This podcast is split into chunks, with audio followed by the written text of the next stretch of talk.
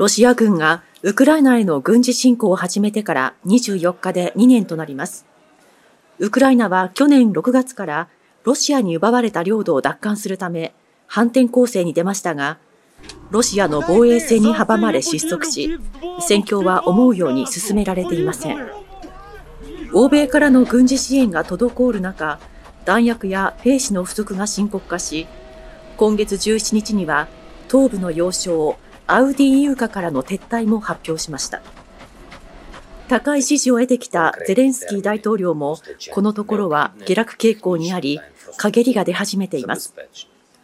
次の反転攻勢が来年になる可能性に政権幹部が言及するなど、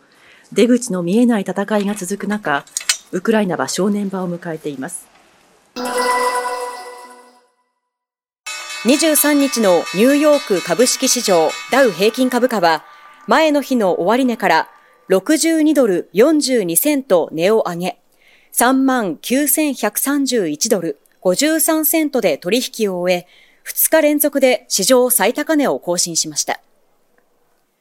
ダウ平均の構成銘柄ではありませんが、今週市場予想を上回る高決算を発表した半導体大手 NVIDIA は、取引開始直後から大きく買われ、一時4%以上上昇し、時価総額が2兆ドル、日本円でおよそ300兆円を超える場面もありました。ダウ平均の上げ幅は一時200ドルを超えましたが、前の日に大きく買われていたハイテク株に目先の利益を確定させるための売りが広がり、相場の重荷となりました。ダウ平均は前の日に初めて3万9000ドルを突破したばかりですが、市場では近いうちに4万ドルの大台を突破するとの観測も出ています。元日の地震で震度6強を観測した珠洲市の正院町です。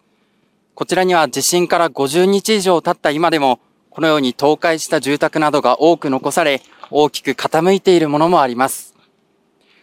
こうした家屋の一部は道路などに倒れた場合、二次災害の危険があるため、珠洲市では所有者の許可を取った上で、公費による緊急の解体を週明けにも前倒しで始めるとしました。まっすぐ建っている家にいわゆるあの倒れた家が寄りかかっているから今のこの状況を見ると地元の業者だけでは10年で追いつかない早急に解体をして一方で緊急解体以外の家屋の取り壊しについては災害廃棄物処理の問題もあり目処が立っていません市ではできるだけ早く取り組んでいきたいとしています珠洲市では3日前にも震度3を記録する地震があり、余震にも注意を払いながら復旧が進められることになります。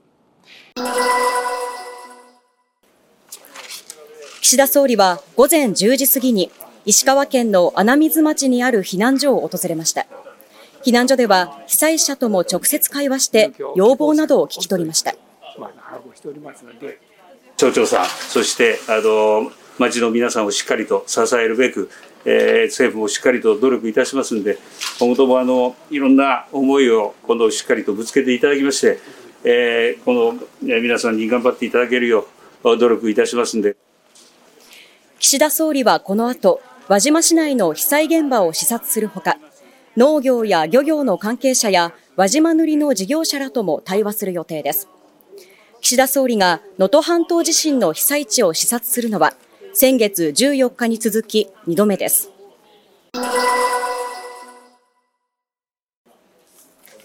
藤井聡太八冠に同い年の伊藤匠七段が挑む棋王戦五番勝負の第2局が金沢市で行われています。先に3勝すると棋王のタイトルを獲得します。今回の対局では地震で倒壊した珠洲市の塩井和人さんの自宅で見つかった将棋盤と駒が使われています。若い戦いの中から、本当にあの、パワーというものをいただいて、復興の契機に、なる、今回の出来事であればと思っております。はい